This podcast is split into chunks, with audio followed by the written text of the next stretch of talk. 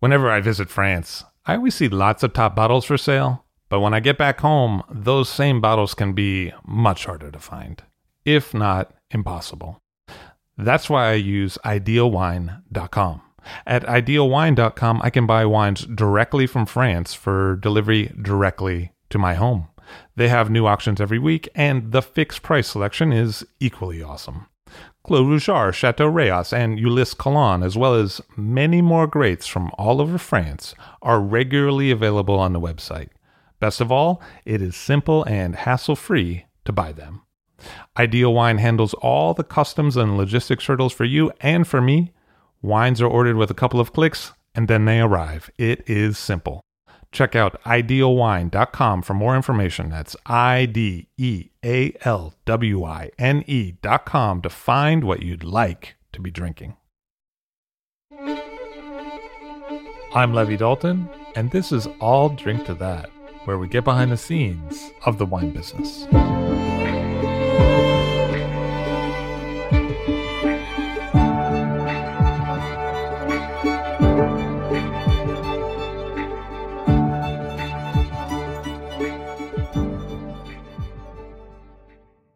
Phil Sareil on the show of Jenny and Francois Selections. Hello, sir. Hi, how are you? Nice to have you here. Happy to be here. So you told me once that you learned about wine from drinking a lot of bad wine. How did that uh, How did that all start? Well, it wasn't too much bad wine. It was a short period. Uh, basically, after college, I went to France and uh, got to use my grandmother's apartment.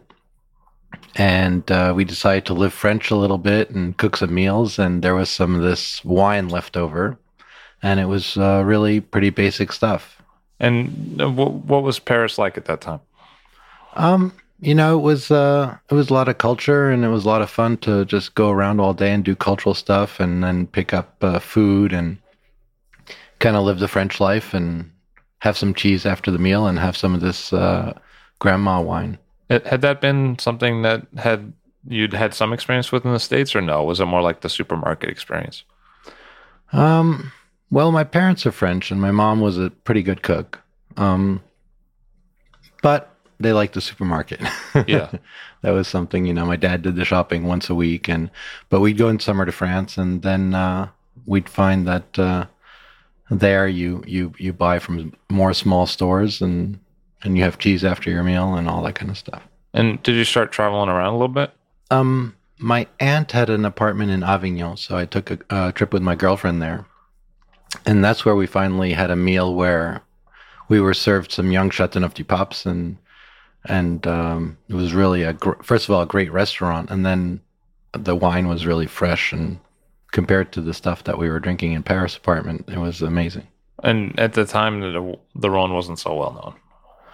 No, as far as wine, you mean? Well, I mean, just uh, wine in this country, yeah. Yeah, Like yeah. It was it was new. It was new, but it was it was very new to me. So what what era? This is like the eighty, This is 1987. Yeah. and and so you come back to New York. Right. Came back to New York. Uh, didn't have a job, so I I lived at home, and uh, decided uh, the wine thing was kind of neat. There was this wine shop that I could walk to uh, called Zachys. I've heard of that place. Yeah, small wine store in Scarsdale, and uh, I was able to walk there, and uh, so I got a job and started working there. And and what was that experience like? Um, it was great because uh, there, you know, I uh, started really getting into wine and uh, and and reading about it and um, bringing home bottles in the evening and and uh, because I was living at my parents' house, I had a little bit of a budget for for drinking some wine, and it was great. And what were you reading back then? I mean, what was the normal?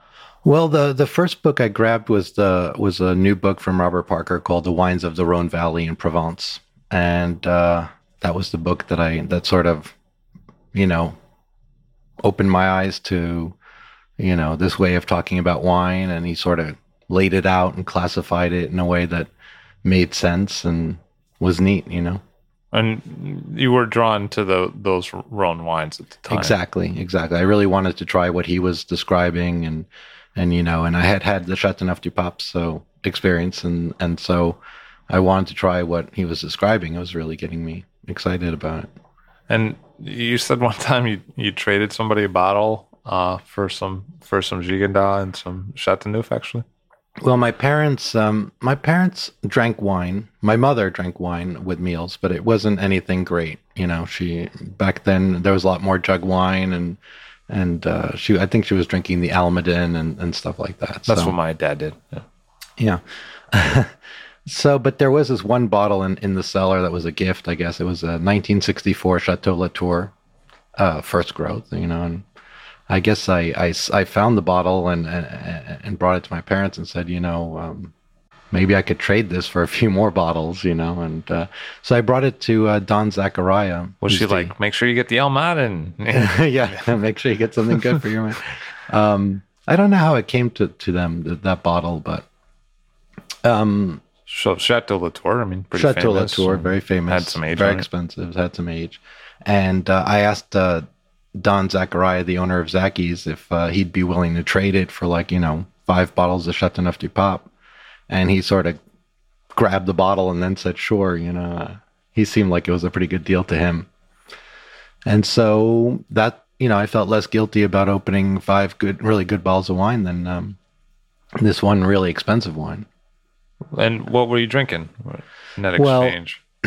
I had done my research, so I grabbed a, um, a pretty good memory for wine. So I, I grabbed three bottles of Beaucastel, 81, two of those, and an 83, and uh, uh, Gigondas Les Pallières, oh, okay. 1983, I think that was. Which was in the state that later would. Yeah, it was when the the Roux uh, when the Roux uh, family owned uh, Pallières. It still had a good reputation back then. What was it like drinking the Beaucastel? Uh, the 81 Beaucastel was a revelation. That was like an amazing bottle of wine, you know.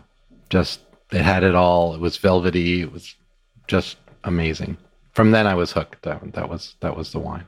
And, and l- what we might say a little bit rustic, you were down with that. Like at that. At Yeah. yeah. At and, that stage, yeah. and probably still are, right? Like, um, Yeah. to some level. Yeah.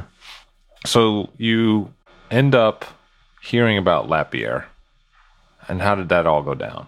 Um, well, I, I moved to the West Coast. I started working for Kermit. and, oh, okay. uh, Kermit Lynch in Berkeley. Kermit Lynch in Berkeley. Um, and uh, uh, took a trip to France to do the, a bit of the wine tour and, and stopped at my uh, family's house uh, just outside of Paris. My uncle had some wine. And we were sitting down to dinner. It was like a July night, July evening. It was hot. And he actually brought out a bottle of Vieux Télégraphe. He had he liked that wine, and since they had that summer place in Avignon, they they, they knew the domain. And it was uh, we were having something like merguez and couscous and vegetables and something like that. And it didn't seem like that was the right wine for it. So he went and grabbed this uh, this morgon with the wax capsule uh, white label you know the the Lapierre morgon.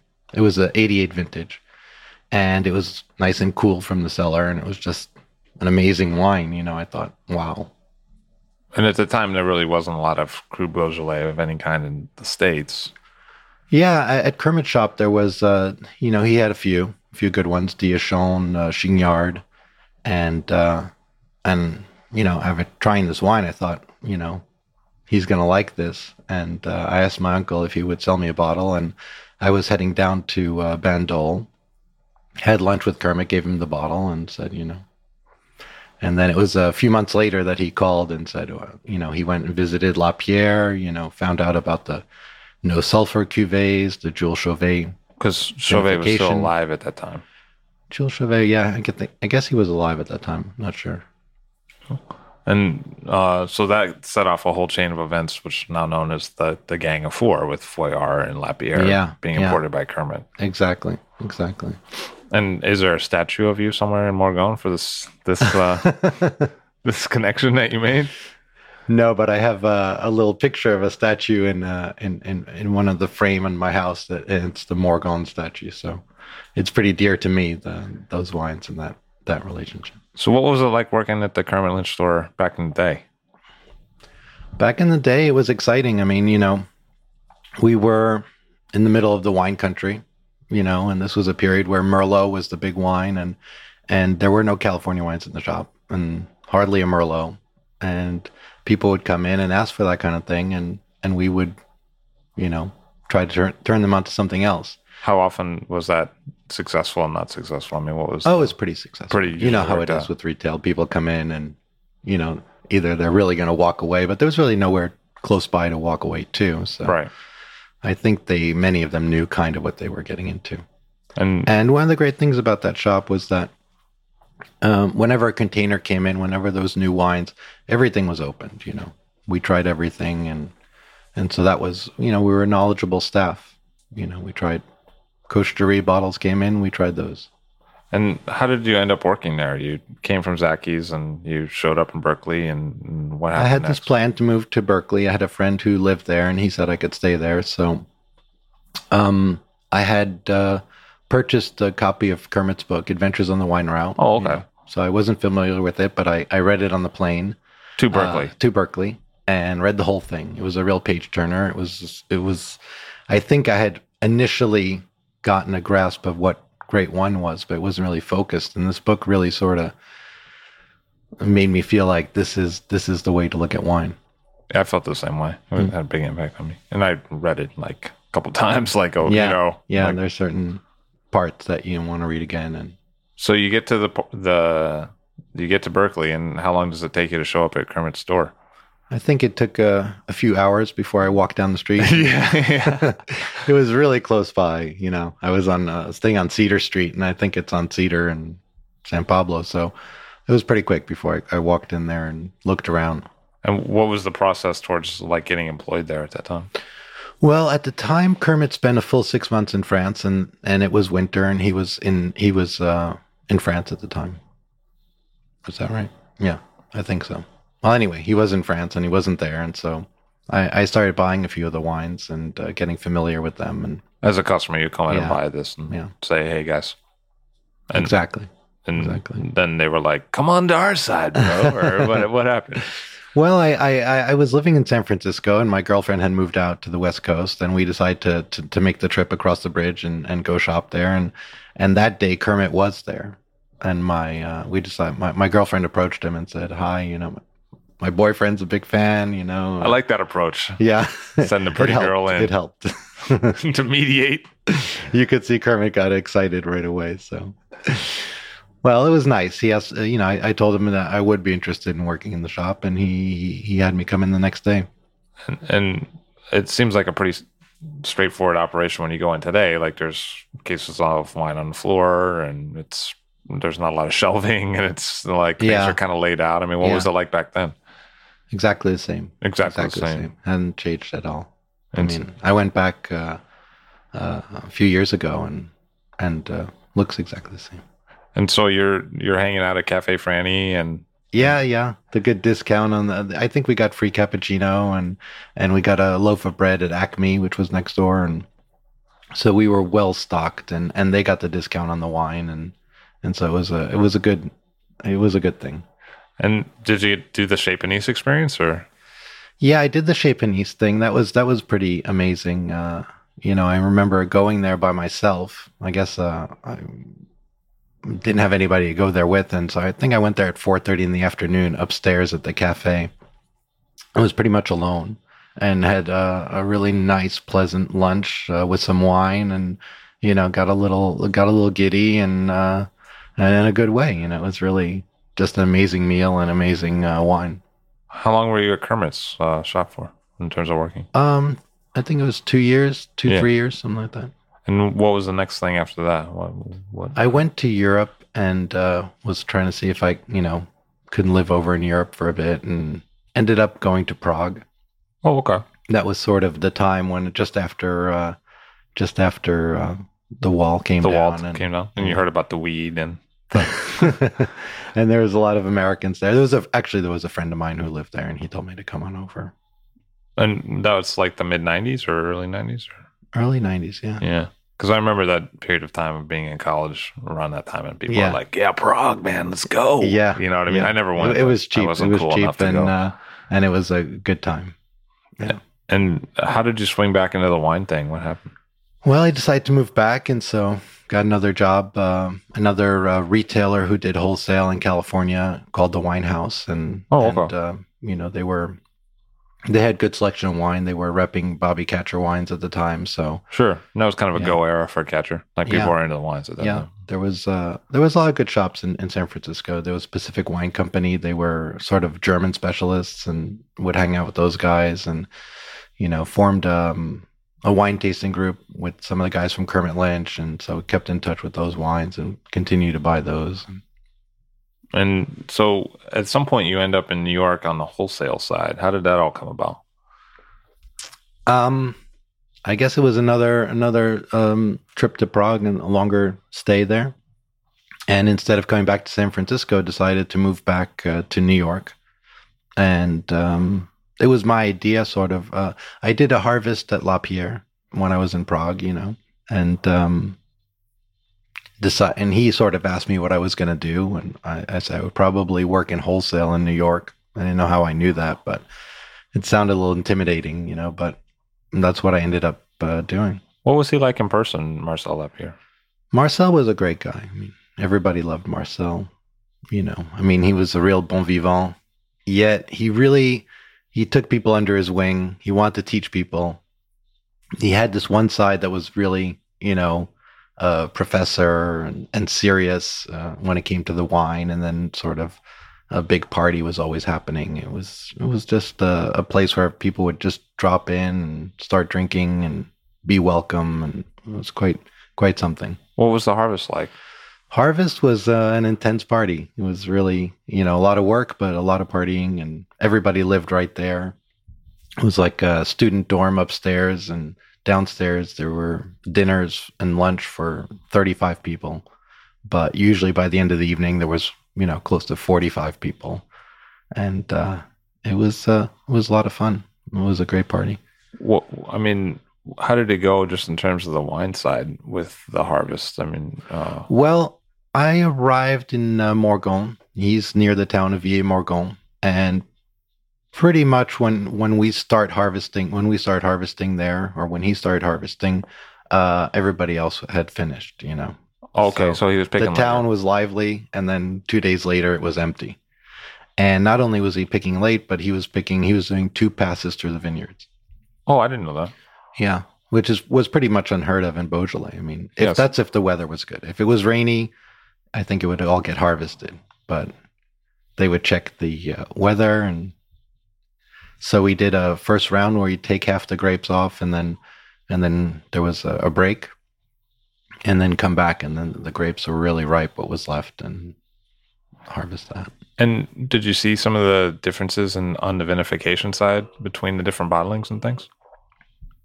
Um, yeah, I mean, I stuck around for a lot of that, and there was, you know, there was the the nouveau was being made at the same time as, um, but at the time, I remember only one, uh, essentially one bottling of uh, Morgon. Oh, But, okay. uh, you know, the idea was you you'd harvest the grapes, and they'd be in these uh, bins, bins, and they'd get put in a refrigerated truck that was hanging out behind the domain. So the grapes pretty much came out of the truck frosty in the morning, and that's how the vinification would start. Very slow, very cold. And, and what did you see in terms of the non-sulfur at that time? I mean, it was still kind of early days uh, for American appreciation of that kind of wine. I mean, did it sink in with you right away, or Well, before I did the harvest, when I was working at Kermit, I visited the next year, Yeah. Pierre, and we did a tasting and down in the cellar, and and his favorite thing to do was to, at the end of the tasting, is to have three bottles, and one was the uh, sulfured and filtered, and then there was the lightly sulfured non non filtered, and then there was the unsulfured unfiltered, you know, the natural one. I thought he was going to double it up, like one would be offered to you twice to see if you could see the difference. Well, the difference was subtle between the first two, but it was clearly the best one was the last one. The the zero sulfur was clearly the best one, and I think that's you know I think that's the impression when you do a test like that. You know, you want to drink that one, you Yeah. know, the one that's completely. And then we drank all the bottles that he kept around were the. Oh, he always drank the unsulfured stuff, and and uh, bottles were just great. They aged well. Uh, it was just a pleasure to drink those wines. What did he say about it to you? I mean, when he would talk about it, what, how did he approach the Uh, he was pretty. He was pretty. You know, he was pretty careful about the vinification. You know, I mean, you try to go towards that, and then hopefully you can do it. Are you there know, some years not- where it was more difficult because of the Oh, absolutely. They conditions? they would do. I mean, it wasn't left to chance. I mean, those guys would look at things through a microscope. Had a microbiologist with a microscope, and every few days they would have slides and and look at the yeasts and see what was happening, and if they need to intervene in some way or do something uh, not too radical, but and um, you know, and then there could be the bottling that would be lightly sulfured, and then there was the unsulfured. And did he ever talk about Chauvet? Oh, absolutely. Yeah. Yeah. He even gave me the book that uh, Jacques Néauport wrote. That Yeah, was- he good- said good. it's it's a good book. It was in French. It was very technical, but it talked about you know all those things. Um, I think uh, we met Overnoy once. He came and and Lapierre said, you know, he started doing it before I did, and he knows a lot and that kind of thing. So, um, So you make it back to New York and you're doing the wholesale thing, but how did that come about? Well, I had to figure out where to work, so I wanted to work at uh, the distributor that had the Kermit Lynch wines, Yeah, and that was Winebow at the time. sure. Still is. And uh, Did you see a difference between what was offered in the West Coast and what was offered in the East Coast or the reception? well, I think it first started that I, I didn't get the job right away at Winebow. I, I had to apply a couple of places, but essentially I wanted the job at Winebow. So they gave me the uh, a, a territory that was up in Westchester, Oh, okay. Well, you're from that area. yeah, from that area, and and it was pretty much um, you know, go out there and open new accounts kind of territory. Got so it. not exactly It Kermit Lynch, the uh, bread butter. uh, Kermit Lynch. Uh, Oh, okay. I mean, you have to. You, you went with the Stag Leap and Duckhorn. yeah, and the Bogle and the Right, right, at right, At the right. time right. it was Domaine St. George was my big. Uh, Got it. that was uh, the least expensive wine in the book. People were like, "Where's that unsulfured cuvee?" Yeah. it wasn't happening.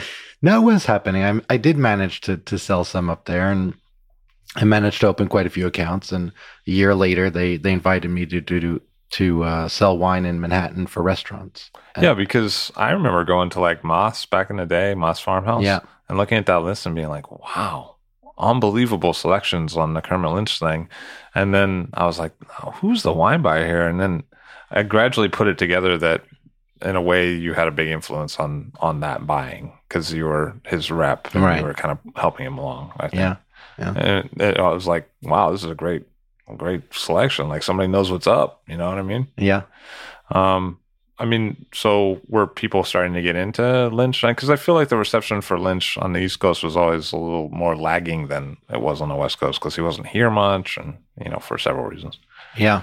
I um basically that was a concern when they asked me to come to New York to do the Manhattan restaurant selling thing was the big question was uh, what can we do? You know, sell more Kermit Lynch wine.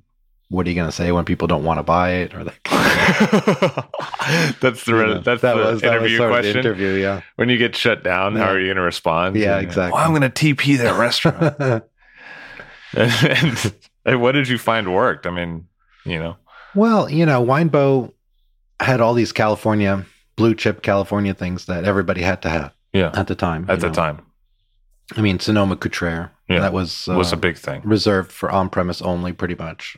I mean, just tiny bits trickled to retail. So it was an amazing door opener, and there's all these accounts that want to buy these things from you, and you could go down the list. And so that was money, and then There was this other and then stuff. there was this other stuff that was fun to sell. Right, right, right, right. And you were working with Wheeler back then? Was he part of the crew? No, or- he was at Skurnik. He'd left already. Yeah, 'Cause he, he did like a decade there, so I wasn't sure if Yeah. it, it over overlapped or not. no, it was. Uh, I, I had heard of you know Michael Wheeler, um, that he had worked there, that he was an important salesman. Tina Fisher was uh, was selling wine retail, and she wasn't there anymore. And And and then you ended up working for Polaner with Wheeler. Like Yeah. in years later, and the job interview was like a couple bottles of wine. yeah, yeah, I had to pass the test. You know, It, it's like drinking with uh, you know Russians or something like that. Well, if you can hold your vodka, Yeah, I got to see the email he wrote. You know, you know, he, he said, uh, "I vote to hire, but uh, he, you know, maybe he needs to take off those uh, blinders a bit from Winebow and uh, be a bit more global." Oh, really? Yeah, I shouldn't have read that email. It wasn't Yeah, meant to be coming to me. And yeah. but it really did. Uh, it did make me realize that uh, you know, in this business, you, when you're sell when you're a salesperson, you can be kind of locked into what you do, and and then there's sort of this bigger wine world. Uh, That's why I never wanted to do it because Yeah. Uh, I because uh, from the buyer perspective, you can see the whole thing, but from the seller perspective, yeah. I'm, I, I, I'm not going to go there, but it would be really interesting to to to have that opportunity to have Well- all the reps come to you and taste amazing things with you. Well, I mean, to the extent that they do. I mean, there's headaches too, but Of- you know what I mean. Like, Yes. but you, one of the things that's great is you can see the whole what's available, Yeah. as opposed to Yeah. you know, because I often saw that the reps for a certain thing didn't see the whole thing. You know what I mean? right. And then they would be like, "This is a really great X," Yeah. and you would taste it and be like, "Well, I, I, I personally feel like this isn't a pretty good X." you know what I mean? Exactly. And then they'd be like, "Well, what do you mean?" And be like, "Well, I mean, I think this other X is really good." You know what I mean?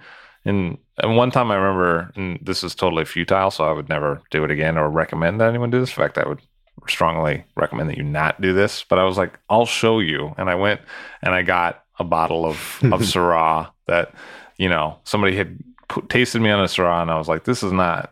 That great. You're saying it's wonderful. And they're like, well, what's better than this? Right. You know? And I was like, well, this. You know what I mean? and I opened it up and poured it for them, and they were very frustrated, like, and not appreciative Right. of the wine or me. Yeah. like, yeah, pretty angry. I think I did that once in a while, you know. Yeah, From my end, you know, I'd be like, well, what are you pouring? right, right, right, right. Well, that you won't take this. Yeah. yeah, yeah, exactly. What was the move like uh, at Polaner at that time? It seemed like a great book. I mean, it was it was the It Company and and um the reason it came to me is because one of their top sales guys decided to go into the management side of uh, of uh, of the book, and so it opened up a territory that was interesting enough to okay, I think I remember exactly when that happened yeah too. exactly. And uh but i i felt that at winebow they had a good book. They had kermit lynch. I was attached to that. But i also felt that Polaner maybe had a geekier book that was more wine focused and it was you know from the owner being right there to people like michael wheeler and the, and the other salespeople at the time. And so uh, eventually, though, you swung back on the on the Kermit thing. Well, yeah, two two years later. I mean, I, I Polaner had great wines, but we were starting to sell more, you know, wines that you actually make money with, you know, and and so the opportunity to Which sell Kermit Lynch only was uh, That seems like a recurring theme, though. The the the wines that make money versus the wines that you're really into. I mean, yeah. has that when you're a much- commission sales rep, I mean, yeah, everybody likes to get orders and reorders, and yeah, be able to pay for things in yeah, a, in it a was sort of capitalist world and so stuff. one day, uh, you know, the wines you have to sell, the next day, the wines you want to sell. Maybe you can work it out that way sometime. But I mean, ha- has it shocked you or surprised you how much the wines that you wanted to sell became the wines that you could sell like easily? Because Yeah, it seems I like mean- now. People, well, now people really know wine. Yeah, I mean, you think that's the difference to customer education?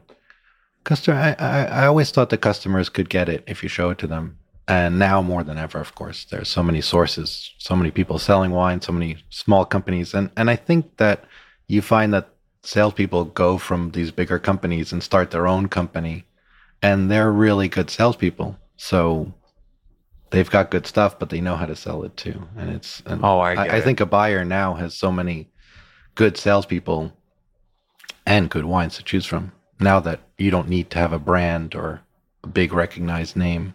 And have you- ha, ha, did that take you by surprise at all? The decline of brands, or Yeah, it, I think it happened slowly, but it, for sure. I mean, you know, there was a time when you tried to sell champagne and everybody told you they had to have Veuve Clicquot, and pretty much just that was. And then you started seeing that eroding, and and now you don't see Veuve Clicquot. what do you think the causes of that erosion were? I mean, why have people gone anti-brand in your mind? Like having witnessed it on the sales side in the street.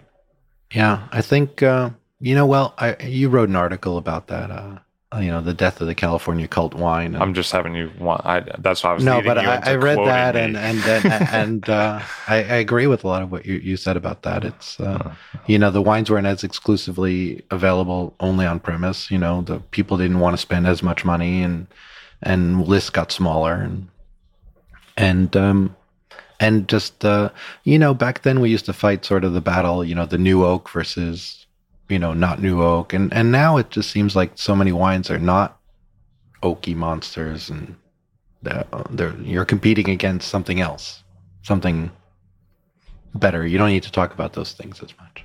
I'm always shocked by how the big fights of yesteryear seem so trivial now. Exactly You know what I mean? exactly yeah You're like, wow, people used to get all worked up about that thing, and you're like, really? People used to get worked up about that, and now you see like you know 23 year olds coming in and well You you, know, know, I, I like voicing the losing side from years ago, but it turns out to have won. You know what I mean?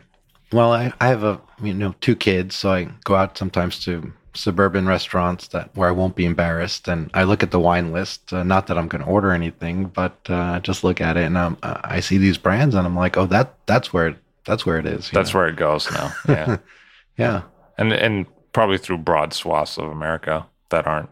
I think so. Yeah, And do you think that that's going to change? I mean, because sometimes I'm like, well, I wonder if they'll remarket. But then I think that the, maybe the pool of buyers in Middle America is so big that they're like, no, we found our niche. I think I think they found their niche. Yeah, I think you know it's not the market share. They and I think that's why some of these brands are going to companies like Southern, you know, because they have the in to these huge corporate restaurants and chains and Sometimes I think that really history of wine is it's really just the history of distribution. Like in the same way that the history of trade is about where rivers are, like the history of wine is about how you traverse the distribution of it. You know what I mean? And and the fact that like the internet and uh, global calling and constant updates about the world are so much easier now. You can Yeah. communicate that that has changed the model for what's possible on a small scale, but it's also changed uh, like the whole setup for brands and also how they're criticized. Like certain people were basically critics of which brand was better, and that brand of criticism has has lessened as brands have lessened. So sometimes I think it's really just that it's like a history of trade more than a history of wine itself. Do you, you know what I mean? yeah. I mean, I, I don't know. Um, so you you then did end up working for Kermit again on the East Coast. And you you who did you run into somebody or how did that all reunite? Um, well, I had to work with with uh, Joe Dressner, Oh, okay. surprisingly enough, that day, and um, Because you were with Polaner and he was with Polaner. he was with Polaner, and I had worked with him. And how did how did those go? You have to have some good stories. About Oh, I know. Everybody warned me about it. Yeah, oh, so, everyone so let you know. unfortunately, I don't have a great story about it because mine went pretty well. You were ready for it. You're like, no, it went without incident. You know, right, pretty, right. I heard this. I heard some stories, but um, Joe was a great guy, and I think he appreciated. You know, what bummed him out was when he saw something he didn't like. Right. Not guys who are really into Morgon early in the day. Yeah. That didn't bum him out. No. Yeah, it was guys who are. You just didn't mention the boggle sales. Is that what you're like? Well, I'm gonna sweep that under the rug conveniently. Yeah. No, I'm just. I'm yeah. kidding. No, there's a few people that at the company that were great salespeople of Dressner, you know, and so I kind of came in there as, you know, I want to help, and uh, and he was a great guy, you know. Seemed like he always had a big appreciation for the Gang of Four. Actually, like I always He got did. the sense that like Yeah. if he could have imported them, he, He, would did. have He loved imported To. Foillard for a little tiny. Oh, I didn't know that. yeah, Boy, He- the he hidden history a- of New York. Yeah, he had a, a, a problem with one of the vintages. I think it was ninety one or something. Wow, ninety one, that far back. Wow, I think. I'm not sure. Yeah, I didn't. I didn't come into Foillard till like two thousand ish. No, he had it for a vintage or two. He told me. Huh. So, So You're- our work with ended up getting canceled. oh, okay, Um, okay. and I ended up going on my own. And, and I ran into Bruce Neyers, who is the national salesman for Kermit Lynch, who I knew well. Like at a restaurant having lunch or something. It was at Ledoux's. Oh, okay. Yeah. Because he was finishing one call and you were starting another, that kind yeah, of thing. Yeah. exactly. I came in. So we exchanged cards, and he kind of looked at me with a. There was a look in his eye that sort of, I don't know, made me have a pause for a moment. I thought, towards the end of that year, I, I, uh, you know, shortly after we had this encounter, I sent him an email asking if he had ever envisioned, you know, having somebody, you know, local rep the Kermit Lynch book. And Which they this really was needed, uh, I think. 2008, the end of 2008, when there was a recession. Recession. And I thought, this is, they probably need help. right, right. Well, now they have several people repping it locally. Yeah, you know. yeah, that that was the plan at the time. It was being executed, and so, um, yeah, he they hired two people for New York, and you know, and and for part of the East Coast. And one of those was Phil Sareil. Yeah.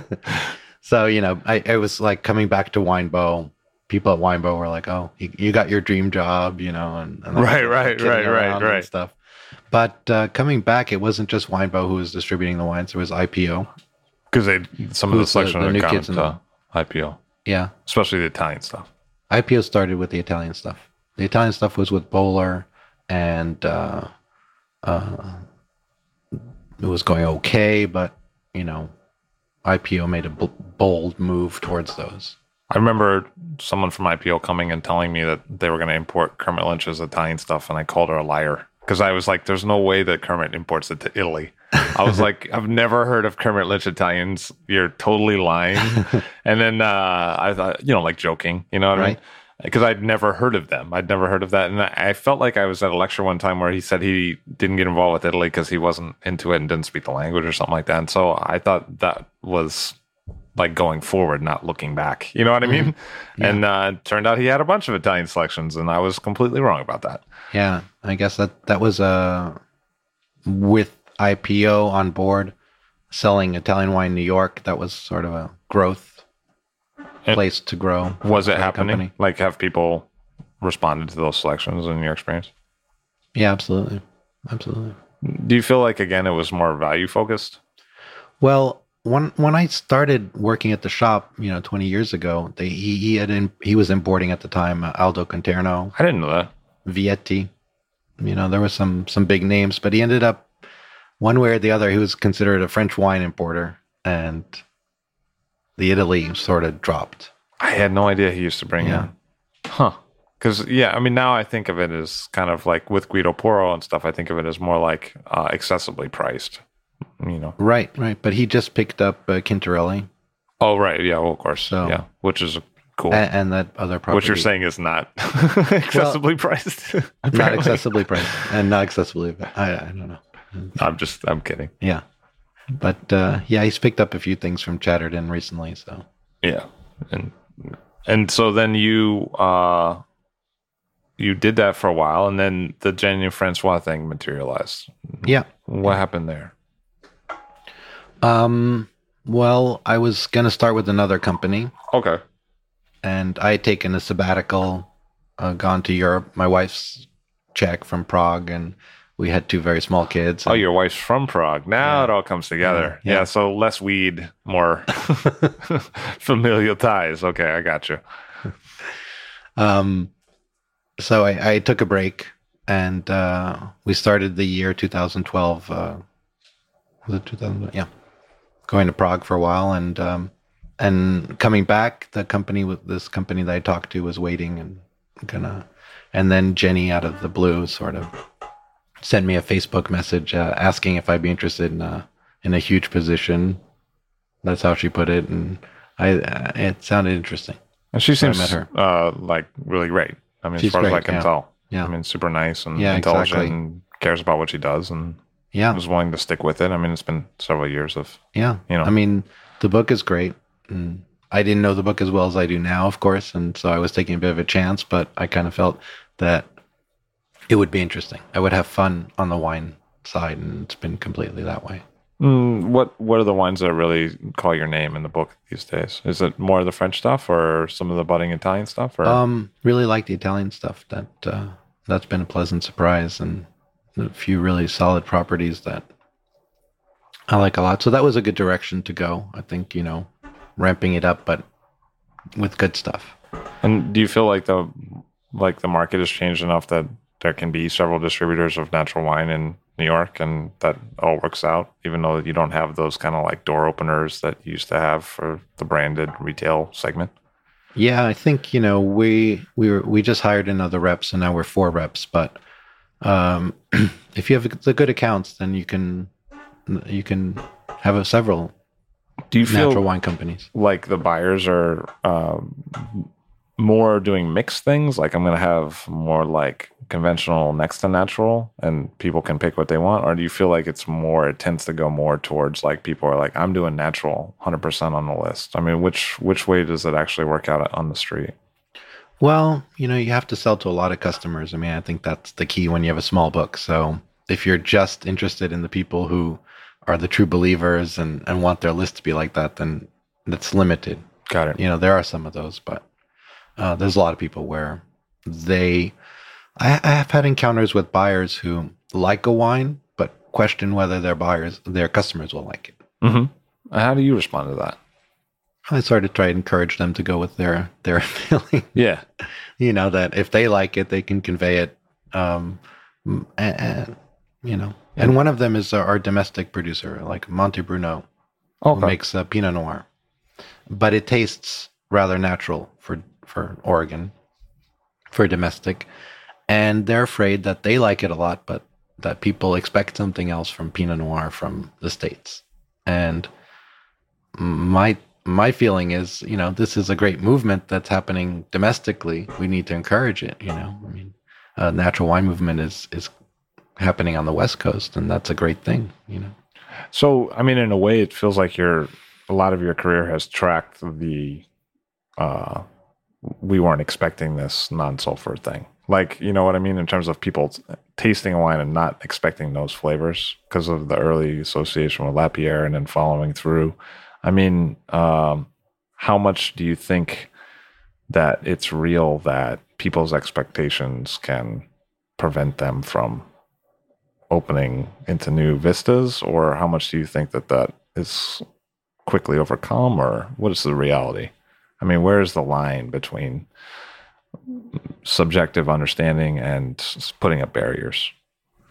Well, I think we have producers who make wine that's natural, but in flavor profile, pretty much anyone can understand it and like it.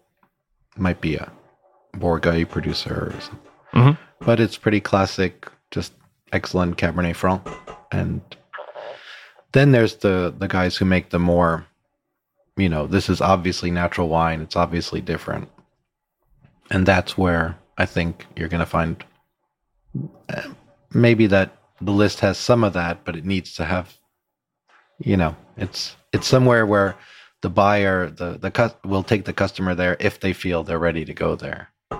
And do you think it's harder for someone to have a, a wine that tastes naturally in a known appellation than it is for an unknown appellation? Like if people come in and say like, I know Oregon Pinot Noir Right. and it tastes totally different, is that harder for them than if it were like Istria? It's you know harder. I mean? It's harder because it just depends how how you can deal with the occasional return, or it's it's hard to explain to a customer that they're not right. You know, I think the, right. the what you have to do is just whisk the wine away and give them what they're looking for if they seem unhappy.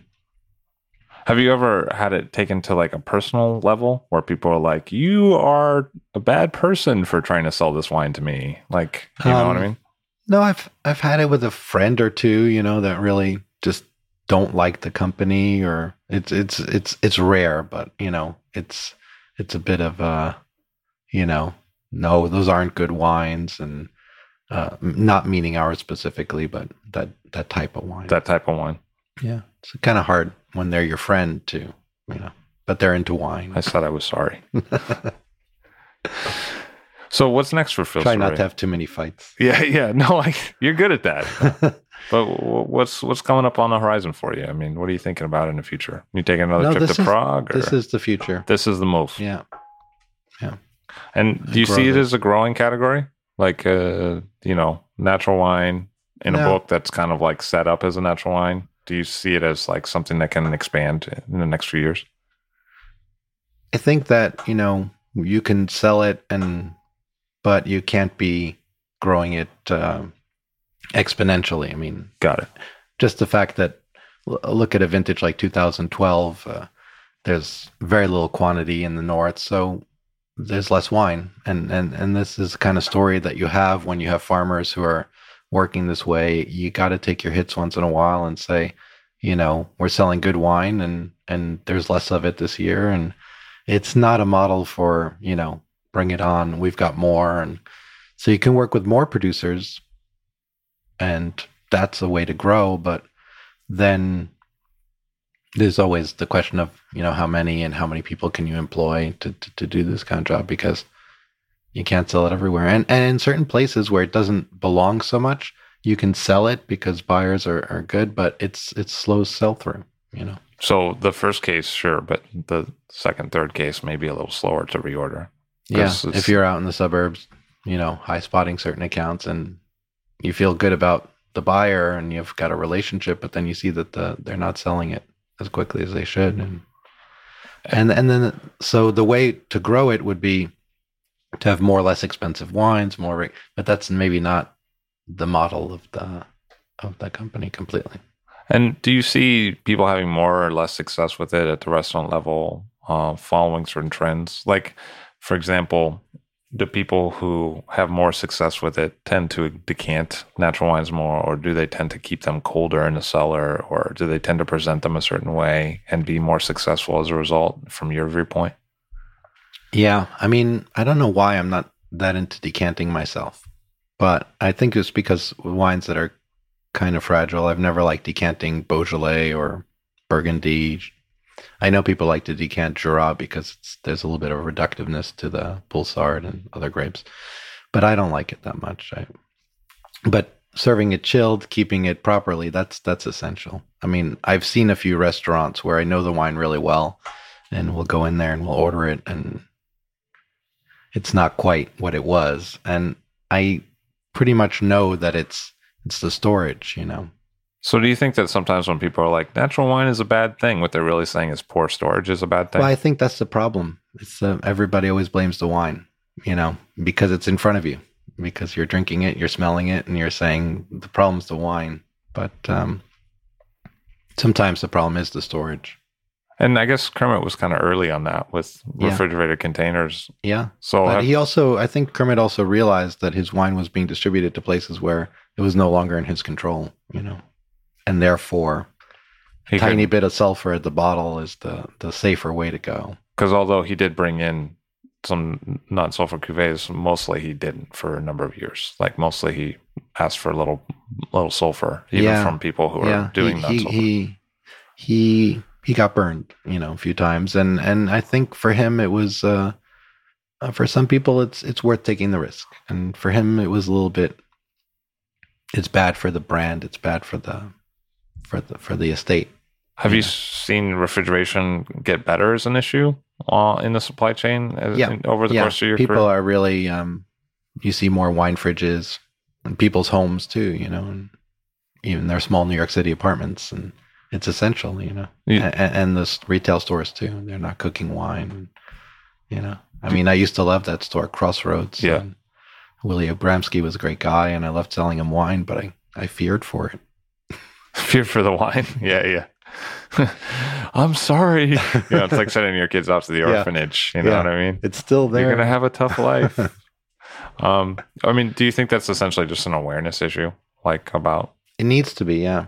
I just like when you see, for me, when you see uh, red wine standing on the counter, and that's going to be the by the glass, and it has to be at room temperature. I would, I'm just like, how can you chill it down a, a bit? You know, it's a glass pour, but it's too warm, and you wish it were a little cooler. That feels like that would probably be almost a constant frustration with you with dining out. Like I feel like because a lot of restaurants would let you down on that. Do you Yeah. feel? Do you feel Yeah. constantly like I need to be close to the ice bucket.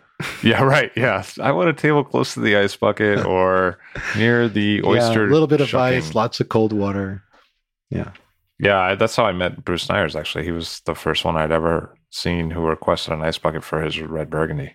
oh, absolutely. Yeah, he pretty much wanted everything a little cooler than was. this was like you know fifteen, well, twelve years ago or something like Yeah, that. And, yeah. You know, it wasn't a common request. You know what I mean? no, I know. I mean, it was. Uh, we had a cellar for reds and stuff, but it wasn't common. So you felt it came out at the right temperature, and he wanted Well, it a little colder. I, I didn't, I was actually super impressed that someone seemed to care more about it. But Right. it, uh, let me put it this way it came out at a temperature where no one else had ever said, I want an ice bucket. Right. You know what I mean? Yeah. In the history of the thing. so I was like, oh, I'm sorry, who are you? and that's how we met. You know what I mean? Exactly, And now, you know, now we're friends. And what restaurant was that? Uh, it was called Blue in Boston. And the funny story about that is that during that meal, um, well, actually, I was uh, the real story is that I was too shy to be like, "Who are you?" But I, I noticed that there was this guy doing this, and he was by himself, and he'd ordered a whole bottle of Simon Bize Sauvignon Le Bon, I think uh, Sperter, and I was like, "Okay, that's pretty cool." Because Right. you know it's not an everyday thing back then, you know, and uh, just by himself, and he's having the salad, and the fire alarm goes off. It was a new building. It was in a huge complex, and it had a movie theater. So thousands of people will get evacuated, when, and a hotel. Thousands of people will get evacuated when this happened. Unfortunately, it happened like five times when I was there. Um, fire alarm goes off. There's no fire or anything, but you obviously don't know this until you leave and the fire department comes. So we evacuate everybody, and the owners like drop the checks on all the tables, and I'm like, "You want me to drop the checks on the tables that are still eating?" And he's like, "Yeah, just drop the check." And I was like, "Okay, well, I work for you, so I'm gonna do what you say." Although that seems a little silly to me, you know what I mean? So I dropped the check on this guy, and he's like, "You owe me a steak and a half a bottle of wine," you know, because he he was eating his appetizer or whatever, and he had to leave, and he Yeah. wasn't so happy about it, you know. Right. And on the best of days, he's not like a Mr. Cheery singing soprano. You know what I mean? like he's a wonderful guy, but Yeah. you know, he's a little uh, gruff sometimes. Right, right. You know, uh, Yeah. that's part of the charm, you know? Mhm. And uh, so I was like, you know, I'm really sorry. And then uh, I uh, go to the wine tasting that I'm at the next day, uh, which, you know, I think it was Rhone or something, but it was a bunch of different distributors. But I get over to the the table and there's this guy Right. that, the behind the table and he's like, I remember you. You owe me the steak and a bottle of wine. And I was like, oh damn. And so I was like, I know I'm really sorry. If we can ever make it up to you, you know, you can come back in tonight or whatever, a bottle of wine on me. And uh, he's like, oh, I'm only in town till this afternoon. And, and uh, so then later we became good friends, but this joke has been running for like 12 years where he tells me I owe him a half a bottle of wine and a Great. steak. You Yeah. know what I mean? Great. yeah. But that, that was actually what happened in reality. Um, but yeah, the, I actually just saw him recently. Uh, met his daughter, and uh, you know we've we've become good friends. But it wasn't the most auspicious of starts. And uh, Right. and but I realized that he had to know something right away because he was the only one who ever Did that. asked for that. I mean, uh, especially at that level, like you know, it wasn't the lightest wine, even though it was a seven Right. Le Bon, you know, and Yeah. he still wanted it colder. So, Yeah. which I, I totally get now. At the time, I was a little befuddled, but Right. you know, I, it's not like I went up to him and was like, "What are you doing?" You know what Yeah. I mean? Yeah. But, sir, I enjoyed speaking with you. Thank you very much for being here. Thank you very much. That was great. Phil Sareil of Jenny and Francois Selections. I'll Drink to That is hosted and produced by myself, Levi Dalton. Erin Scala has contributed original pieces. Editorial assistance has been provided by Bill Kimsey. The show music was performed and composed by Rob Moose and Thomas Bartlett. Show artwork by Alicia Tenoyan. T-shirts, sweatshirts, coffee mugs, and so much more, including show stickers, notebooks, and even gift wrap, are available for sale if you check the show website, illdrinktothatpod.com. That's I L L drink to that P O D.com, which is the same place you'd go to sign up for our email list or to make one of the crucially important donations that help keep this show operating. You can donate from anywhere using PayPal or Stripe on the show website. Remember to hit subscribe or to follow this show in your favorite podcast app, please. That's super important to see every episode. And thank you for listening.